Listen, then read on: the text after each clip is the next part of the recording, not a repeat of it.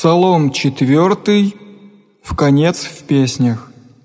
«Внегда призвать ими услышамя Бог правды моея, в скорби распространил мя еси, ущедри мя и услыша молитву мою, сынове человечести, доколе тяжкосердие, вскую любите суету ищете лжи, и увидите, яко удиви Господь преподобного своего, Господь услышит мя, внегда возвать ими к Нему.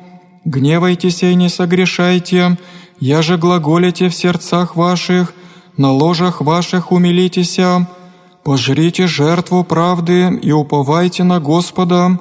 Мнози глаголят, кто явит нам благая, знаменася на нас свет лица Твоего, Господи, дал еси веселье в сердце моем, от плода пшеницы, вина и елея своего умножшася.